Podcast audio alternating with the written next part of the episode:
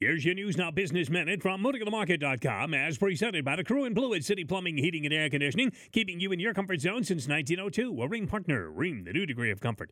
The extreme popularity of the Maytag Ironman 70.3 Steelhead Triathlon is readily evident if you simply take a look at the numbers.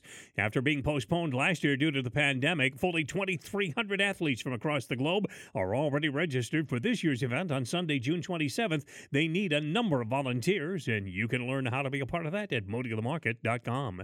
You'll also find news stories there regarding South Bend electrical infrastructure and telecom contractor Martel Electric, which is expanding to Benton Harbor with plans for a new 10,000 square foot building. Michigan's growth in private investment and new jobs has earned the state a Manufacturing Gold Shovel Award from Area Development Magazine. And the Southwestern Michigan College Board of Trustees has adopted a balanced $24 million budget for the new fiscal year. When you want to know Southwest Michigan's business, dial it up at moodythemarket.com.